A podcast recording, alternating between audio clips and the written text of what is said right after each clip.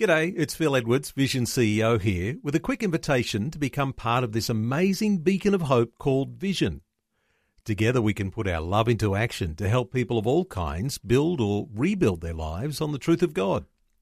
Please consider the part you can play during our upcoming Visionathon appeal, remembering that it's your support that makes Vision possible, including this podcast. Life, culture and current events from a biblical perspective.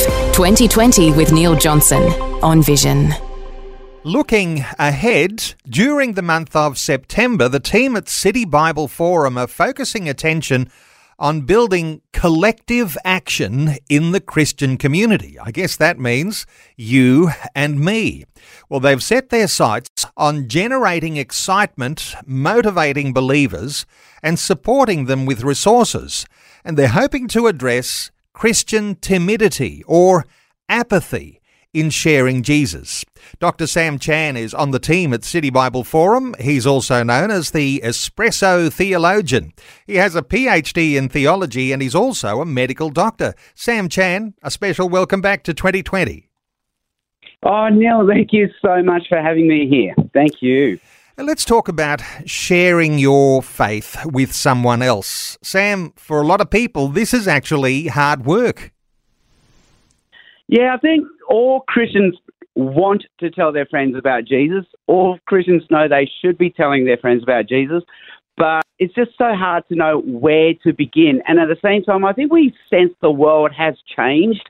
Uh, you know, forty, fifty years ago when Billy Graham came to Sydney, the non-believer was a churched non-believer. They probably did S R E at school. They've been to Sunday school. They've been to the church soccer or netball team. But these days, most of our non-believing friends are unchurched. They're what we call post-Christian, post-church, post-reached. So, Sam, if we're going to have a, t- a discussion about sharing your faith, uh, having this sort of conversation, I wonder whether we can take it right back to the very simplest form of having some sort of a spiritual conversation with a friend or a colleague. How do you get into that? Yeah, it's good to think of conversations as having three layers, just like onions have layers, conversations have layers.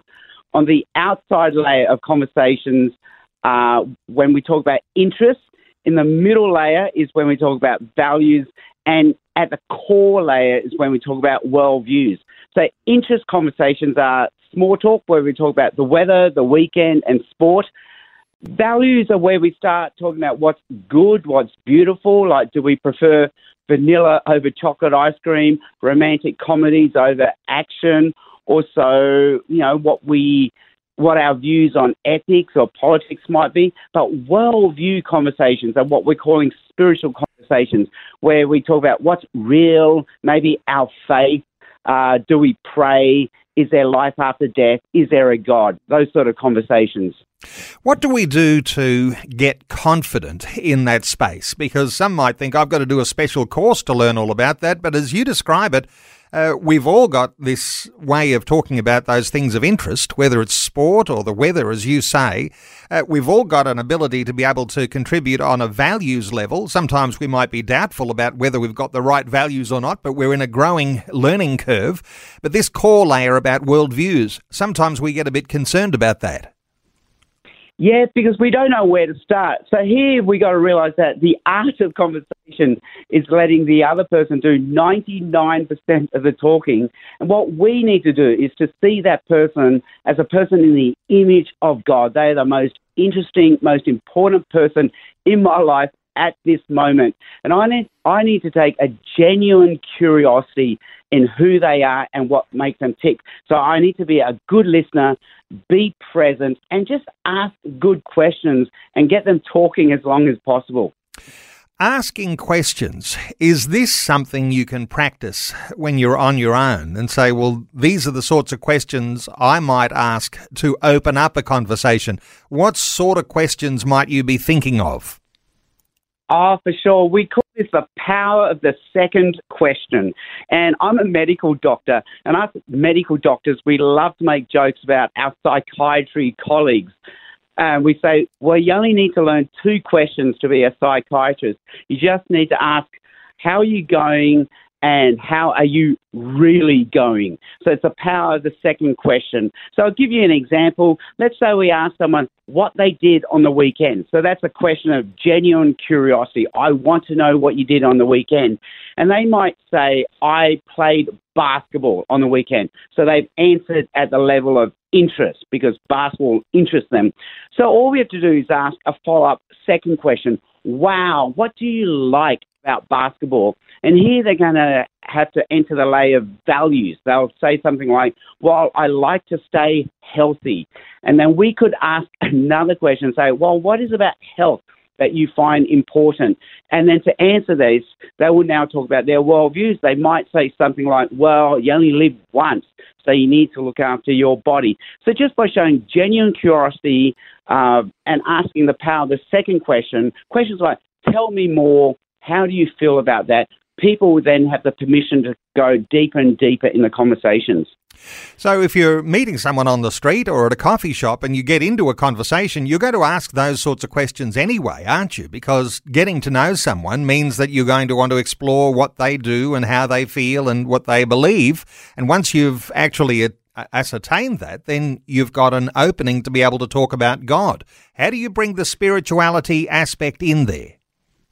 Yeah, that's right. And I think we make it harder than it really is because we think, oh, to have a spiritual conversation, I need to talk about God, I need to talk about Jesus, I need to mention all six points of the gospel. All we're doing is giving them permission to talk about their faith, what they believe in, what is most real.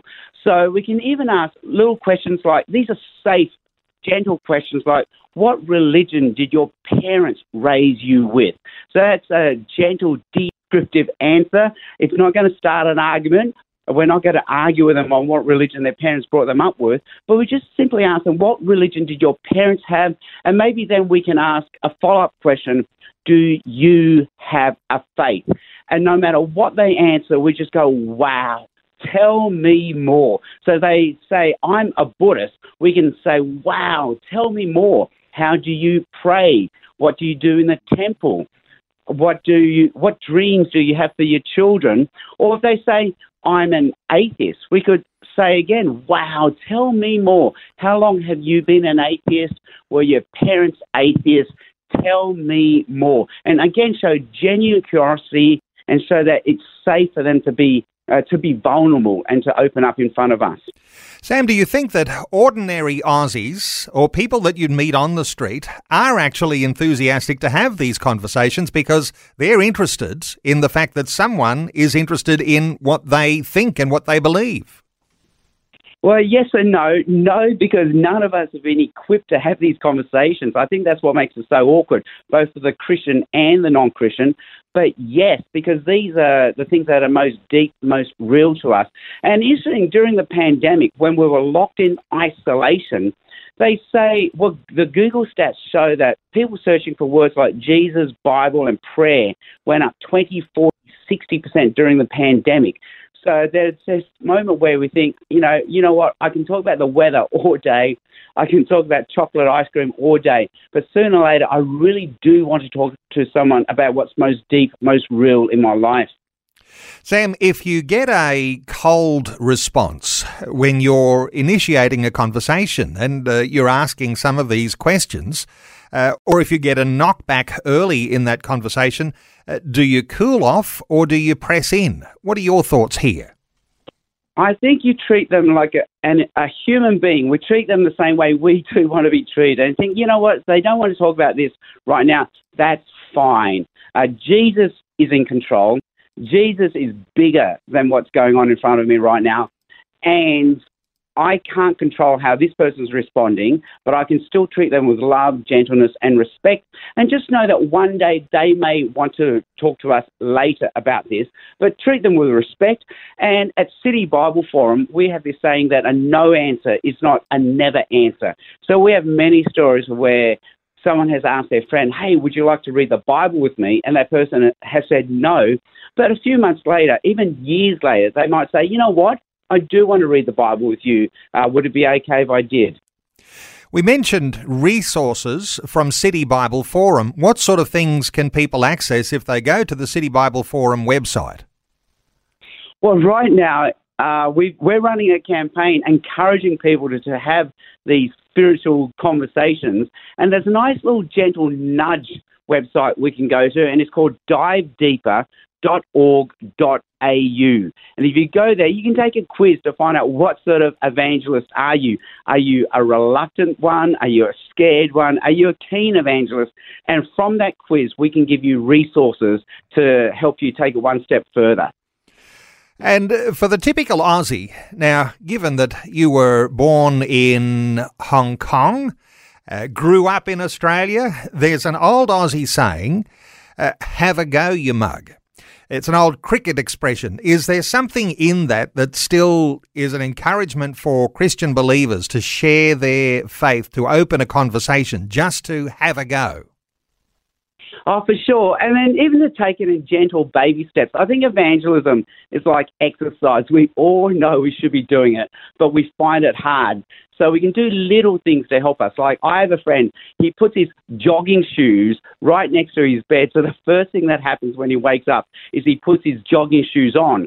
And then sooner or later, he finds himself out the door running. But it's all those little gentle nudge things that we can do.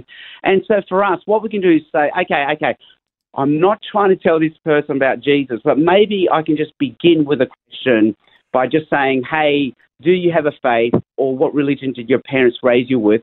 Or when they ask us what we did on the weekend, we can say, you know what, I went to church on Sunday and this is what I learned. Would you like to hear more? So just little gentle baby steps and little changes that we make in our lifestyle will help. Let me mention, too, that while you might go to dive deeper dot org dot a u, uh, some wonderful books, books that Sam's written, How to Talk About Jesus Without Being That Guy, Evangelism in a Skeptical World, or Preaching as the Word of God. Uh, you can connect with Sam Chan at city bible forum dot org, city bible forum dot org, and during the month of September, encouraging you to have a spiritual conversation with a non-Christian friend or a colleague about Jesus. city bible forum dot org. Doctor Sam Chan, thanks so much for sharing your thoughts with us today on twenty twenty. Thank you, Neil. Thanks for having me. Thanks for taking time to listen to this audio on demand from Vision Christian Media. To find out more about us, go to vision dot org dot a u.